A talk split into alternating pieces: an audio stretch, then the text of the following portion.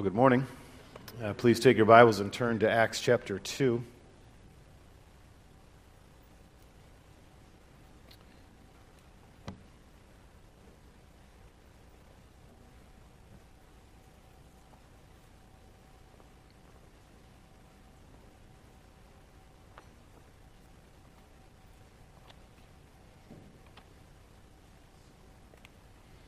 Acts chapter 2. And the passage we're going to consider this morning is uh, immediately follows our scripture reading.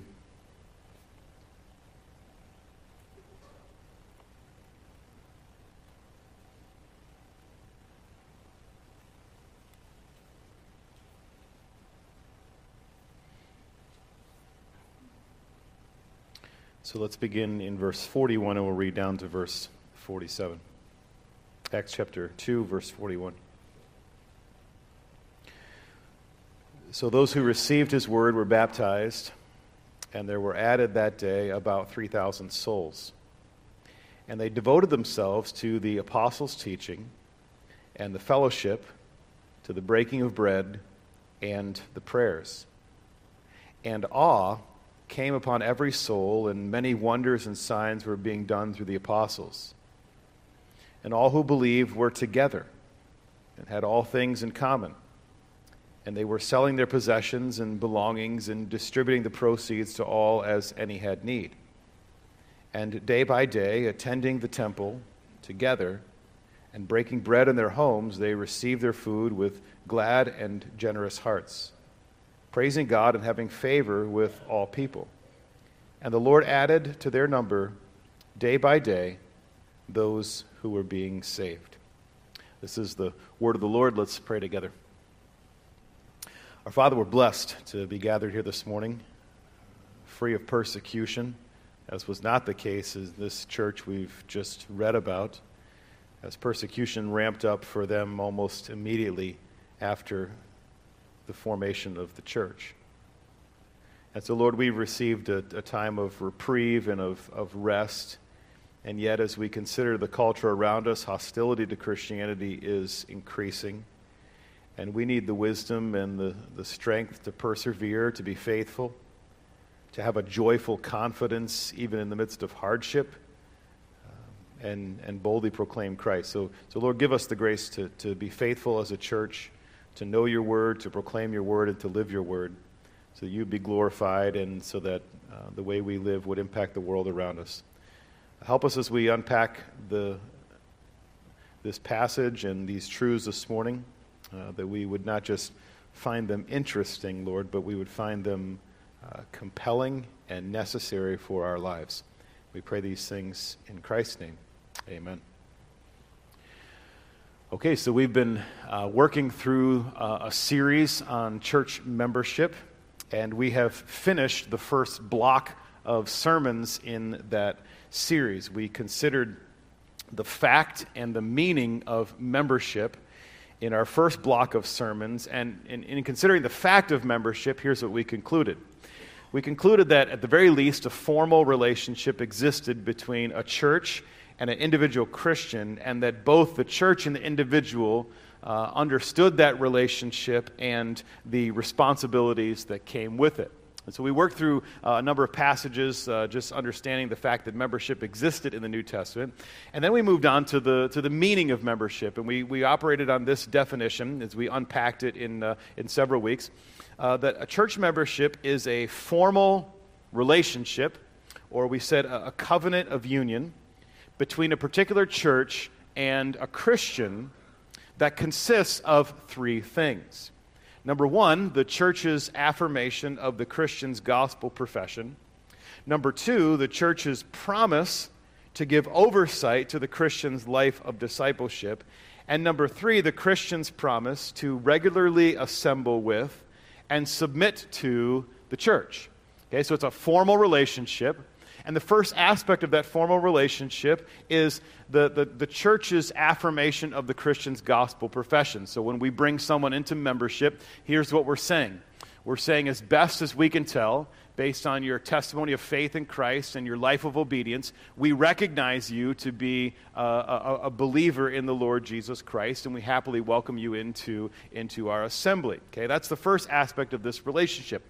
The second aspect is the church promises to give oversight to the life of discipleship for that believer. And so the church, not just the leadership, but every member is responsible to, to watch out for one another, to build up one another until we all attain to the unity of the faith and the maturity of, uh, of the measure, the stature, the fullness of Christ, as Ephesians 4 talks about. And every member has this responsibility to, to oversee the life of discipleship for its, for its fellow members. And this is the, the, the goal of, of reaching maturity in Christ. Then the third aspect of this relationship is that the Christian then promises to bring themselves underneath the care of, of the church. They, they, they promise to, to gather regularly and submit to the church. And the primary way in which they bring their life of discipleship under the care of the church is by faithful attendance and, and allowing themselves to be held accountable to the brothers and sisters of Christ around them. Okay, so that's, that's where we've been so far the, the fact of membership and the meaning of membership. Now, in the, in the weeks moving forward, we want to consider a number of other aspects related to the topic of church membership. And so, moving forward, we want to consider things like what is the mission of the church, as we'll consider this next week. Uh, in moving forward, we'll consider things like how do the ordinances of baptism and the Lord's table, how do they relate to membership in the local church? Or can you just take the Lord's table underneath a tree as you're hunting by yourself with no other fellow believers around. Okay, so how do the, the ordinances relate to membership? We want to look at also at, at who governs and, and leads the church and how do members relate to pastors and how does that, how does that relationship play out in the local church. We want to consider what are the duties and responsibilities of, of membership and, and what is church discipline and how does the church maintain its, its purity through the discipline of its members. And so we have a number of, of, of topics to consider as we move forward. So if you thought we were done with church membership, I'm sorry to disappoint you this morning, but we still have a few more things to, uh, to unpack. This morning, we want to answer this question What is a church? What is a church? Now, I realize that question seems pretty basic, right? And I have these uh, these visions or memories of the famous coaching moment by Vince Lombardi after his team came within minutes of winning the championship the previous season. He began the, the following season in, in training camp by holding up a football and saying, Gentlemen, this is a football. In other words, we're getting back to the basics, he said. Now, much like the players in Vince Lombardi's practice, you might be sitting there thinking the same thing as they were thinking well, that's a little too basic, uh, don't you think? After all, we attend church multiple times a week, and so we, if anybody knows what church, uh, what a church is, we are the ones who who know what a church is. And so, why should we consider this question of what is a church? Well, I think if we don't know what a church is on its most basic level, that will operate off of certain assumptions that may not be entirely scriptural. And when we operate off of those assumptions, we'll have certain expectations or convictions about what the church should be doing. And we might just be slightly off, and, and it'll lead to, to confusion. And so we want to come back to the basics this morning of what a church is. And, and even as I studied this this topic. And I've had classes in polity and ecclesiology and doctrine of the church and things like that. But even as I've come back to read on some of these things, I've said to myself, ah, this is good. And even I need this reminder of what a church is because of the implications that come from a proper understanding of what a church is. So it's good for us to come back to this question. And probably we should have started with this question. All right, so if I was going to reorganize the series, maybe I would have started here, but as you know, it's, it's too late at this point. So, um, so I apologize. All right, so now, Here's how we want to proceed today. I want to unpack a definition of the church and looking at Acts 2 and some other passages connected to it. Then I want to consider some common misconceptions about the church and then finish with some implications for our lives as members as we seek to live out uh, our, our, our life and community together. So, what is a church? Well, in understanding this, what a church is, I want to begin broadly and, and start to get more specific as we, as we go along. So, the word church, it comes from the Greek word ekklesia. I don't like to use Greek words in sermons, but you've probably heard this, this term ekklesia, or you've run into a hip church that named themselves ekklesia, okay? And uh, everybody was confused as to what ekklesia meant, but that's, that's neither here nor there. So, in a more general sense, though, the word ekklesia doesn't just mean church. In general, the word just means an assembly or a gathering. And so, when it's used in the New Testament, it doesn't always refer to church in the sense of a God established institution.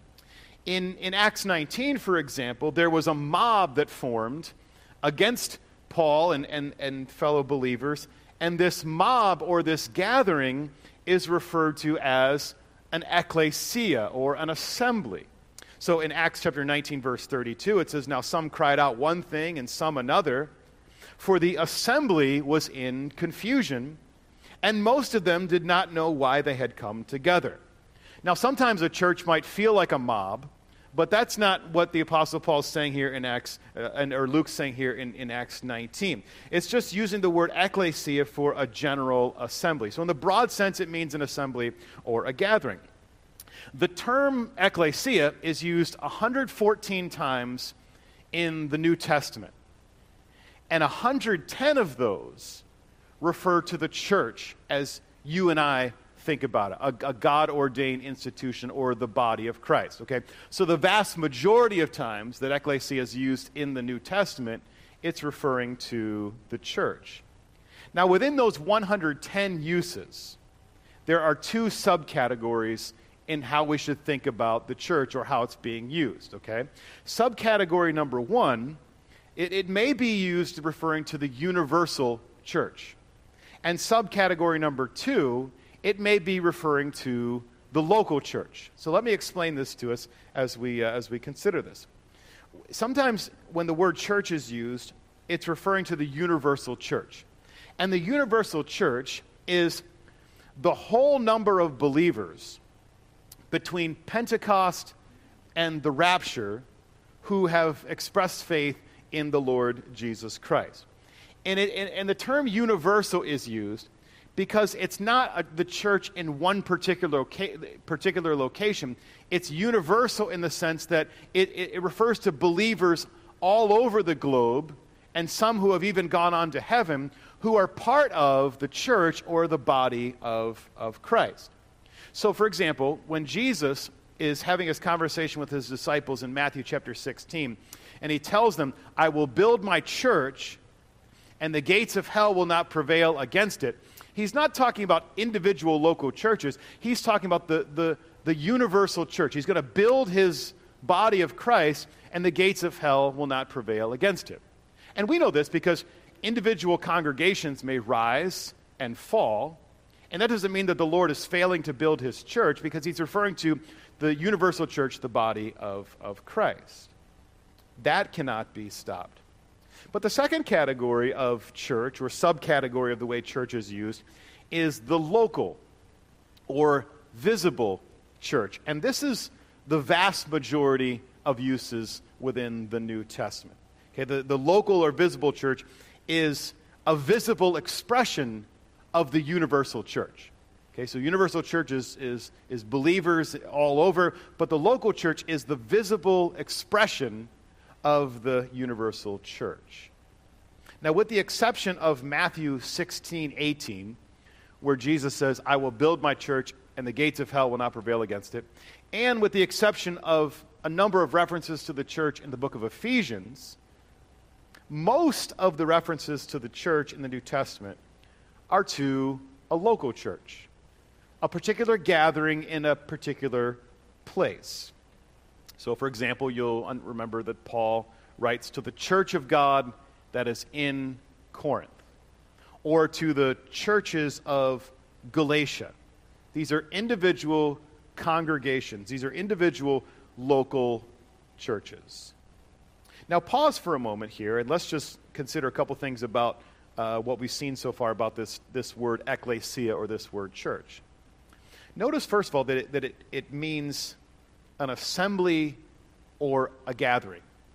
And so I want to highlight this, this fact that on the very foundational level, the church is a gathered people.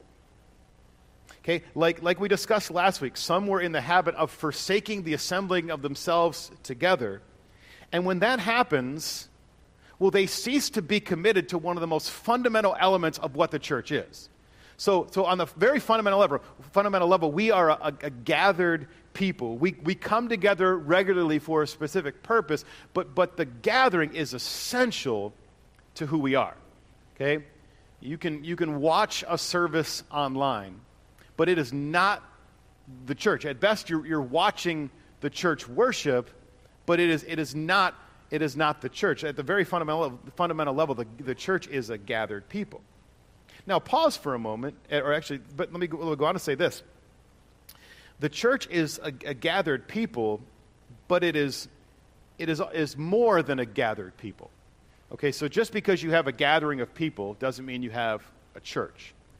And even if you have a gathering of Christians, it doesn't mean you have a church what we're going to see as we go on to, to look at the New Testament here, that, that a church is a gathering of believers, but it's, it's more than a gathering of, of believers. It's a gathering of believers who have certain marks or identities about them.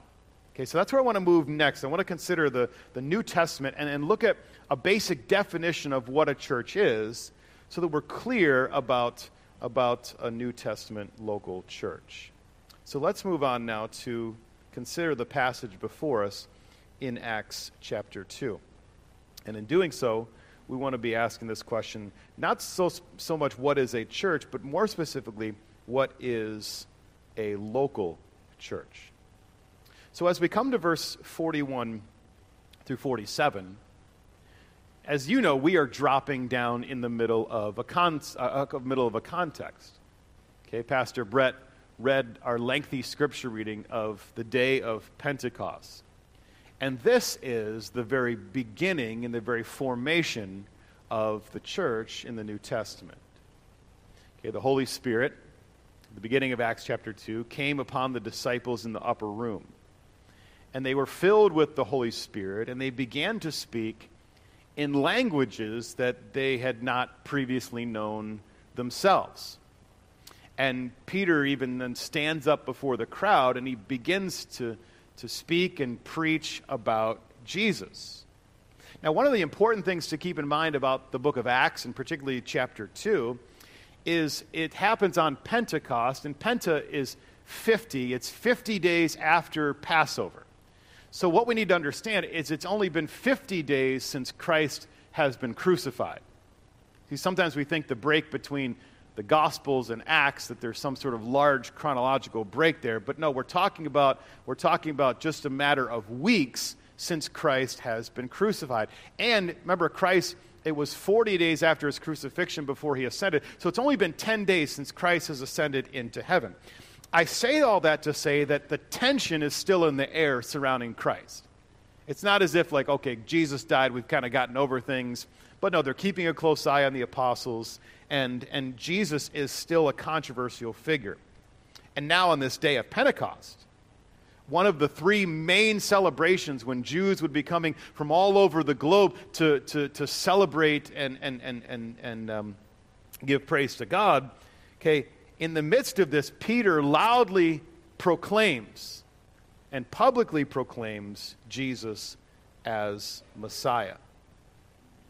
And all these individuals, these Jews, were hearing Peter preach in their language. And so Peter preaches this sermon about Jesus Christ being the Messiah, and he roots it in the Old Testament. He defends the, the resurrection from Psalms. And the message reaches its climax in verses 36 and 37. Peter says, Let all the house of Israel therefore know for certain that God has made him both Lord and Christ. And then he brings it to a, to a very pointed conclusion this Jesus whom you crucified. And it says, Now when they heard this, they were cut to the heart and said to Peter and the rest of the apostles, Brothers, what shall we do? Now, as I've always read Acts 2, I've always been uh, uh, struck by the fact that Peter doesn't even seem to finish his message before these individuals burst in and say, We get the point. All right, We've, we're the ones who've crucified Christ. Now tell us what we should do about it. And perhaps this is one way to cut a long sermon short, right? Maybe midway through, just say, Look, I, we get the point. All right, just tell us what we should do uh, before we, we waste any more of our time. I don't recommend that this morning because this one's going to be short. All right, but maybe maybe a different week uh, we could do something like that. So in verse 38, Peter's response is this: repent and be baptized. And so they they do. Notice verse 41. So those who received his word were baptized, and there were added that day about 3,000 souls. Okay, this is the very beginning of the church. The word church isn't used till chapter 5, but this new group here is, is formed. They're baptized and added, and we'll see moving forward that they are referred to as the church. So, in order to understand what a church is, this is where we start. And to get a definition of the church, we start here and move forward as to understanding what a church is. So, let's look at then a definition of a local church. Okay, because that's our concern this morning. As we're talking about membership and what it means to be part of a, a local church, that's our concern to understand what a, what a local church is. This is sort of a standard definition and I think it captures at the heart of, of what a church is and does and is committed to. So let me read the definition, and then I'm going to unpack it in, in just six points, uh, considering these points from Scripture. Okay? So the local church is an assembly of believers in a particular location. Okay, so it's an assembly of believers in a particular location. It is comprised of baptized believers in the Lord Jesus Christ who gather at regularly stated times for the purpose of corporate worship, preaching and teaching, fellowship, and prayer, who share in a common faith once delivered to the saints, who have been organized into the offices of overseer and deacon, who observe the two ordinances of baptism and communion and who carry out the Great Commission of making and maturing disciples. Okay, if you're taking notes, you probably didn't get all that, but we're going to work through it sort of line by line. So, first, note that a church is an assembly of baptized believers. So, you can see this in verse 41 that those who received his word were baptized. So prior to being added to this new group, there were two requirements that they must come to faith in the Lord Jesus Christ and that they would be baptized. Even if you skip down to verse 47, as new individuals are continuing to be added, it says the Lord was adding those who were being saved. So, church membership is more than just a gathering of people, it is a gathering of saved people who recognize Jesus as Lord and who follow him in believers' baptism. And only those who meet the requirements are able to be added to a local church. Membership in a local church is not for believers and their children, it is for believers alone, those who confess Christ. This is why when we have uh, members' meetings and we bring in new members, uh, we will have them stand before the front here, and that what they'll share with you is their testimony of faith. And we've already heard their testimony of faith behind closed doors, but they'll share their testimony of faith because we want you to know that they know and believe the gospel, because that is essential uh, in order to become a member of the local church. So the church is an assembly of baptized believers. But notice, secondly, they are an assembly of baptized believers who gather at regularly stated times for the purpose of corporate worship, preaching and teaching, fellowship, and prayer. And here's where we see the term ecclesia begin to apply to these people. Okay, they are a gathered people. So look at verse 42. And actually, let me highlight a number of verses where we see that they, they, they were regularly coming together. So verse 42 says, right, right after they're added, right after they're baptized, and they devoted themselves to the apostles' teaching and the fellowship, to the breaking of bread and to prayers. Now, devoted themselves is this idea of they were committed to it. Okay, they came together for these things. Skip down to verse 44. Do you see this? All who believed were together and had all things in common. You skip down to verse 46. And day by day, attending the temple together and breaking bread in their homes, okay, they're, they're, they're, they're coming together, gathering regularly. Okay, skip over to chapter 5 and verse 12. The church is continuing to, to grow at this point. And in verse 12, it says, Now many signs and wonders were regularly done among the people by the hands of the apostles. And notice this phrase, you might just look at it in passing, but it's important. And they were all together in Solomon's portico. Okay, they, they gathered and assembled regularly in order to be admonished. Skip over to chapter 6 and verse 1.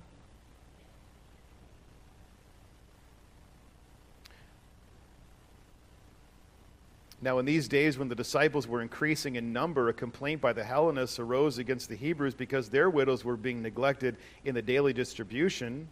And what did the apostles do? The 12 summoned the full number of disciples and said, okay, now don't, don't miss that point. They assembled everyone to meet together to take care of, of this particular issue.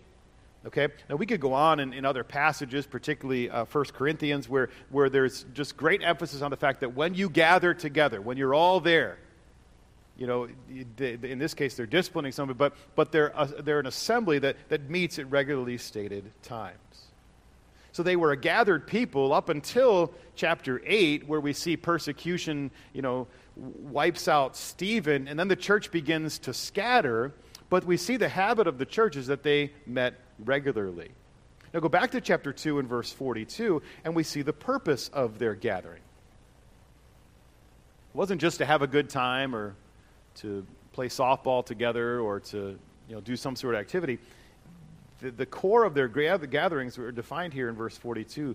They devoted themselves to the apostles' teaching, to genuine biblical fellowship, to the breaking of bread, which likely refers to uh, taking communion together, and they devoted themselves to prayer.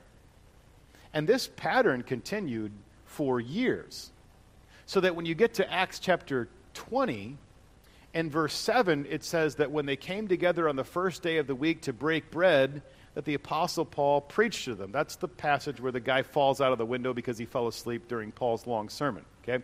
But the interesting about that is this, they were still meeting on the first day of the week, coming together to break bread and to hear the apostles' teaching. Okay, so a church is a, is a group of baptized believers who gather consistently to be built up and admonished in their faith. Now, number three, we see this that they share a common faith once delivered to the saints. So you notice there in, in chapter 2, verse 42, it says they devoted themselves to the apostles' teaching. That's an interesting phrase. Because Luke could have said they devoted themselves to the scriptures, but at that time, the only scriptures that were in play were the Old Testament scriptures. But Luke says specifically that they devoted themselves to the apostles' teaching, which included the Old Testament, but also included the life the miracles, the teaching, the death, the resurrection, and the ascension of, of Jesus. So the apostles' teaching was, was more than just the Old Testament scriptures, it was, it was the teaching of Jesus. You remember at the Great Commission, Jesus calls his disciples together and he says, Baptize them, and he says, Teach them to observe all that I have commanded you. Okay, and that's what the apostles are doing here. So all that Jesus commanded them and, and all they observed in Jesus' teaching was summed up in this phrase, the apostles' teaching. In fact, one other place where the apostles' teaching appears is in chapter 5, verse 28. Turn over there if you would. Uh, the, the, the disciples are in trouble in, in chapter 5, and they are being sternly warned by the religious leaders. And in verse 28, we read this We strictly charged you not to teach in this name. What's the name? Jesus. Yet here you have filled Jerusalem with your teaching. Okay? So their teaching is the teaching about Jesus. And as the New Testament goes on, this is what they devoted themselves to. Okay? So there was a body of truth around which the church fellowshipped and, and, and the body of truth that they had in common. And as the church began to grow and as the, as the, as the church began to spread, there were more and more threats to the, to the faith once delivered to the saints. And much of the New Testament is written to protect the body of truth known as the, as the apostles' teaching and the, the apostles' tradition because there were people saying things that were contrary to the truth once delivered. And so, Jude in verse 3, he says, Beloved, although I was very eager to write to you about our common salvation, I found it necessary to write to you, appealing to you to contend for the faith once for all delivered to the saints. So there was a body of truth around which a local church came together. Okay, so it's an assembly of baptized believers who gather regularly for the purpose of being built up, who share a common faith. Now, number four, who are organized into the offices of overseer and deacon. So, in the early days in Jerusalem, the apostles were the leaders of the church. However, as the gospel spread further and further to other regions, it became necessary for new congregations to have their own leadership. So in Acts chapter 14, when Paul and Barnabas finished planting these new churches in the regions of Galatia, they made it a point to make sure that these churches had biblically established leadership over them. So in Acts 14, verses 21 and 23, you don't have to re- turn there, but just listen to this. It says, When they had preached the gospel to that city and had many disciples, they returned to Lystra and to Iconium and to Antioch, strengthening the souls of the disciples, encouraging them to continue in the faith, and saying that through many tribulations we must enter the kingdom of God. And listen to this. And when they had appointed elders for them in every church, with prayer and fasting, they committed them to the Lord in whom they had believed. So a church is, is, is not just a group of believers, but they're a group of believers who have appointed biblical leadership over themselves. Right? This is also the case in, in Ephesus when, when Paul tells Timothy in, in 2 Timothy 2 2, and what you have heard from me in the presence of many witnesses, entrust to faithful men who will, able to, who be able to teach others also. So churches have biblical leadership over them. Fifthly, we see this that a church observes the ordinances of baptism and communion. And this is obvious here in chapter 41 or chapter 2 verses 41 and 42. Right? In 41, they are doing exactly what Jesus told them to do to baptize in the name of the Father, Son, and the Holy Spirit. And they added these individuals to the church. And then in verse 42, they devoted themselves to the breaking of bread. Okay, to, to, to remembering Christ's sacrificial death on their behalf as they regularly gathered. We'll come to baptism and Lord's table in a few weeks, but, but just know that this is what a church is. It's a group of individuals who, who observe the ordinances of baptism and communion. And lastly, we see that it's a group of people who carry out the great commission of making and maturing disciples. So, what you find in the early church is they weren't simply an inward focused church, but they were a, a church concerned with the advance of the gospel. So in verse 47, day by day, those who are being saved. In, in chapter 4, in verse 29, as persecution is, is ramping up, they pray to the Lord. They say, Now, Lord, look upon their threats and grant to your servants to continue to speak the word with all boldness. That was their prayer, that they would continue to be an evangelistic church. In verse 31, we read this of chapter 4 And when they had prayed, the place in which they gathered was shaken. They were filled with the Holy Spirit. They continued to speak the word of God with all boldness. In chapter 5, 41 and 42, the gospel is advancing. In chapter 6, 1, the gospel is advancing. But notice with me chapter 8 and verse 4. Chapter 8 and verse 4. In fact, begin, if you would, in verse 1 of chapter 8 and look at the first four verses together. It says this And Saul approved of his execution, that is Stephen. And there arose on that day a great persecution against the church in Jerusalem. And they were scattered throughout the regions of Judea and Samaria, except the apostles. Devout men buried Stephen and made great lamentation over him. But Saul was ravaging the church and entering house after house. He dragged off men and women and, co- and committed them to prison. Look at verse 4. Now, those who were scattered went about preaching the word. So, this is what the church is devoted to.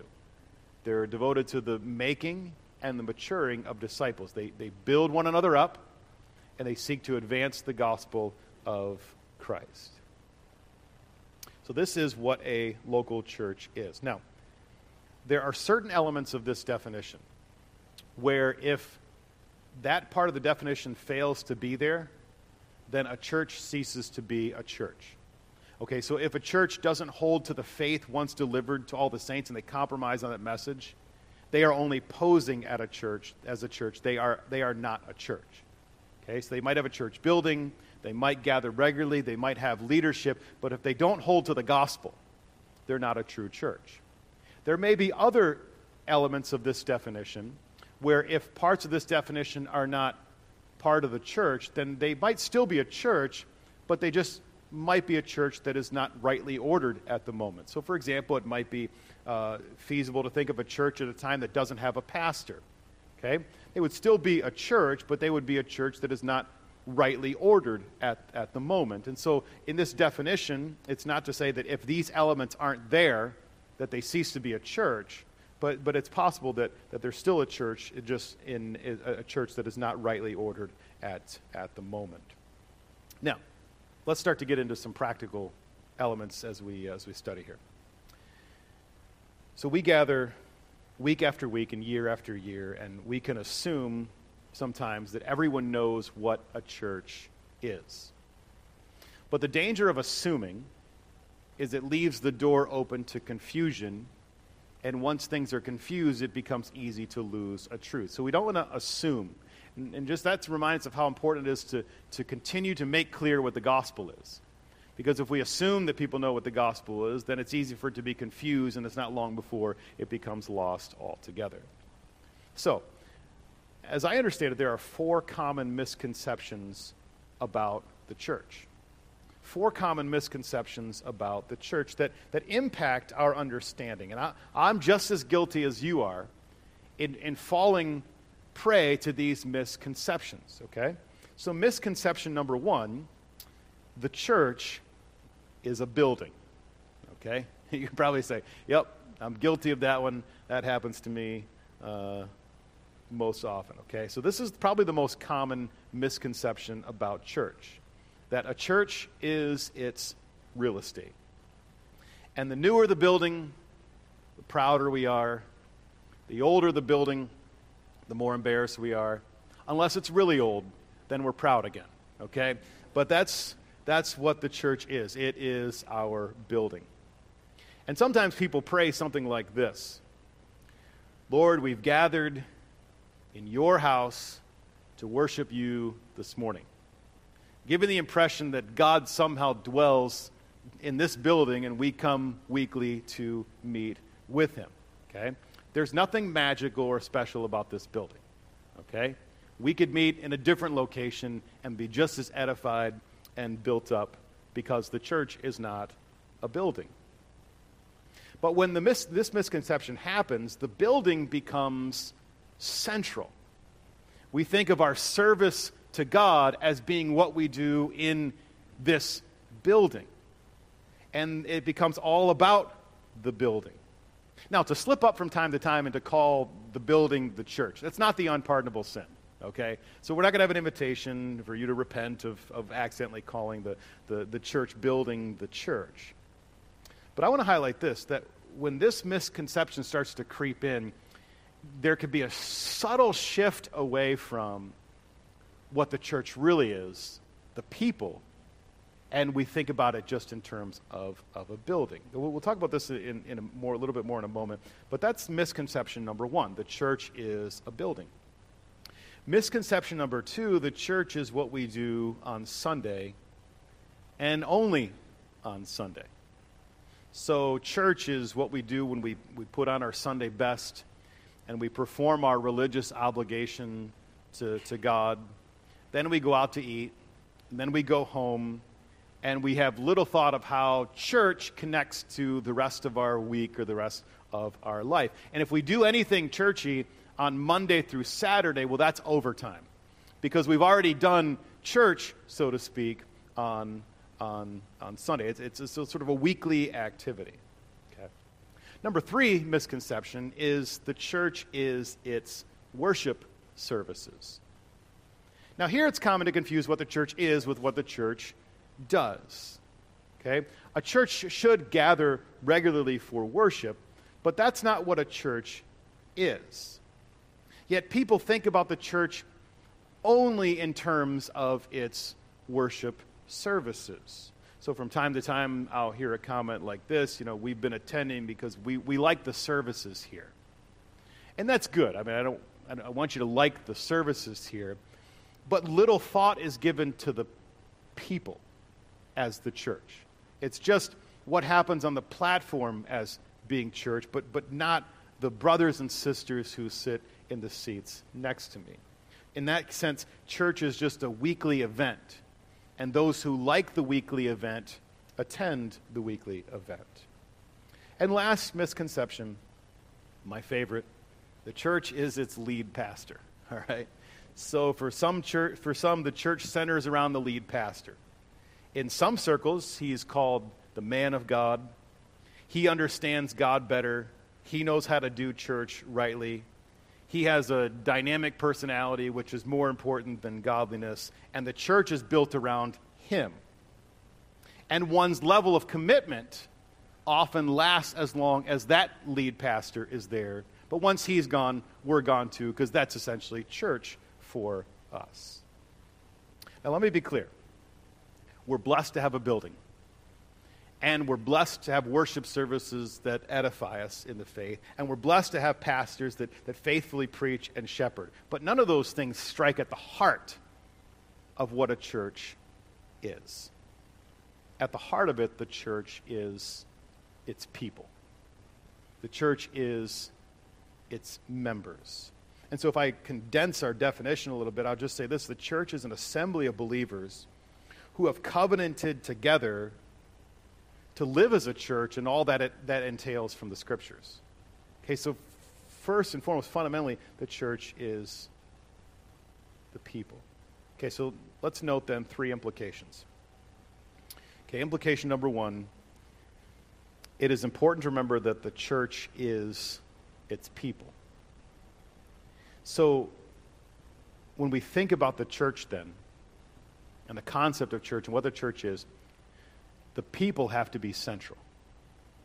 Okay, what the church is, is the church is the, the, the, people sitting next to you who profess faith in Jesus Christ and who have covenanted together. That's, that's what the local church is. It's not the building, although we meet at a building.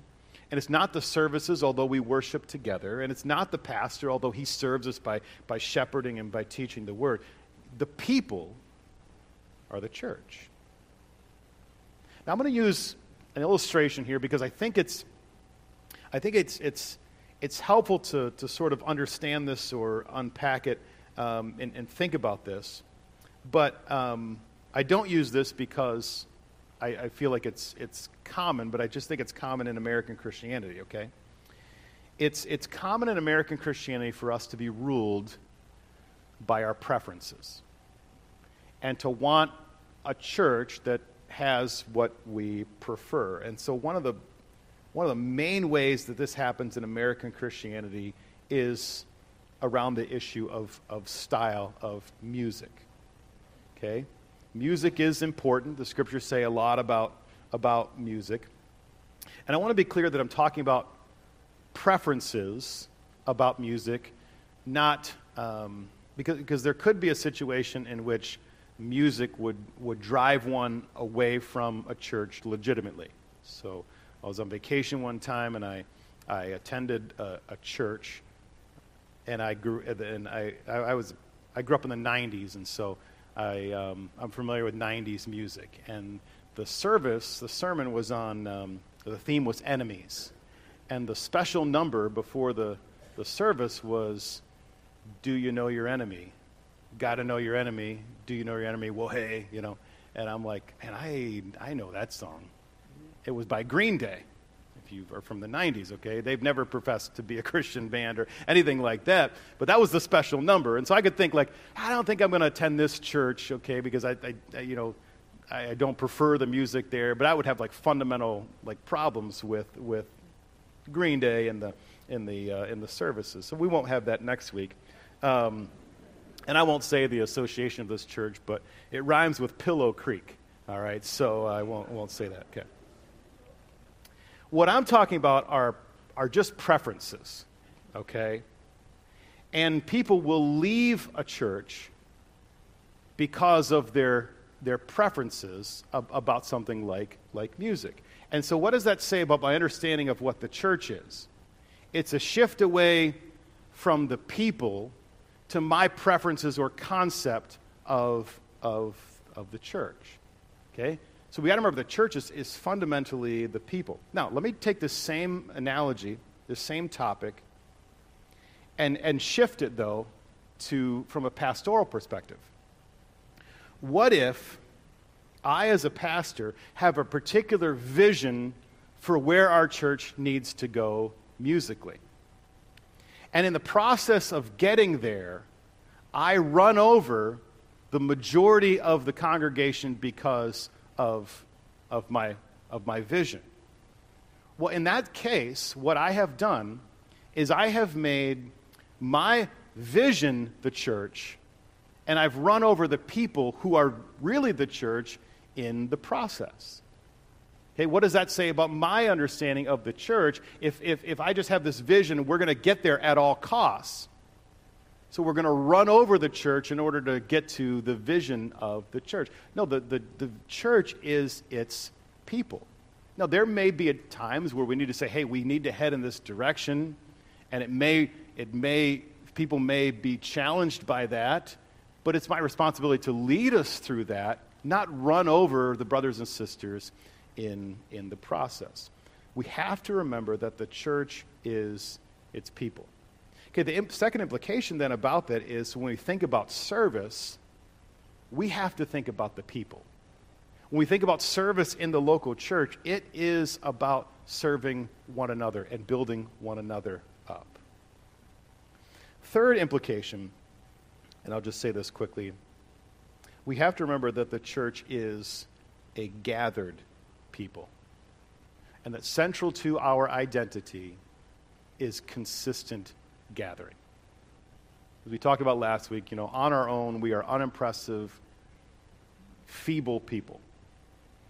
But when we come together, God promises to do things in our gathering. Right at the end of Matthew 18, he says, Where two or three are gathered, there am I in their midst. Well, he's talking about when the church gathers, in that case, in the context of due church discipline. But when the church gathers, God is present with us. And our gatherings should be a little taste of what heaven will be like when we are together for eternity. Now, as we conclude, I want to read a portion from Mark Dever's book, What is a Healthy Church? Because as I was reading through kind of his, his material, I liked what he said here about the church as a people. He says this Does a particular church fail to meet your expectations? If so, remember this is a group of people who are still growing in grace. Love them, serve them, be patient with them. again, think of a family. Whenever your parents, siblings, or children fail to meet your expectations, do you suddenly throw them out of the family? Now, this struck home because our youngest, Logan, has on his own developed this statement that he says when he's mad. So if his brother or his sister do something to him that he doesn't like, usually in the midst of tears, he says, Brooke's not going to be part of our family anymore. Or Blake's not going to be part of our family anymore. And that's the ultimate like throwdown comment for Logan. That's what it's come to. Okay? We need to just remove. He was the last one to join, but he's just removing people uh, at, his, at his own will. And so we, we think it's cute. Um, and, and who knows where, where it goes from here when he gets older, I don't know. But, but he says, Dever says, you know, think about your, your parents, your siblings, your children. When they fail to meet your expectations, do you suddenly throw them out of the family? He says, I hope you forgive them and are patient with them. You might even stop to consider whether it's your expectations that should be adjusted. By the same token, we should ask ourselves whether we know how to love and persevere with church members who have different opinions, who feel, fail to meet our expectations, or even who sin against us. And then he says this in parentheses Don't you and I have sins that even need to be forgiven? Okay? This is the church. It is a group of regularly gathering believers, imperfect as we are, but we've covenanted together to live out the truth of Scripture together. It's not a building, it's not a pastor, it's not a set of worship services. It is a group of people, the body of Christ. Let's pray together. Our Father, we're blessed to consider your word this morning and to be reminded of these truths. And, and we would ask you to help us to, to make your people central in our lives that our vision of the church or our expectations of the church would not get in the way of what the church really is a group of baptized believers who are seeking to become more like you. So, Lord, ground us in, these think, in this, this kind of biblical thinking so that we're not tempted to have wrong expectations or formations about what we think the church is, but that we be thoroughly biblical and live, out, live that out in our lives together. Help us, we pray, in Christ's name. Amen.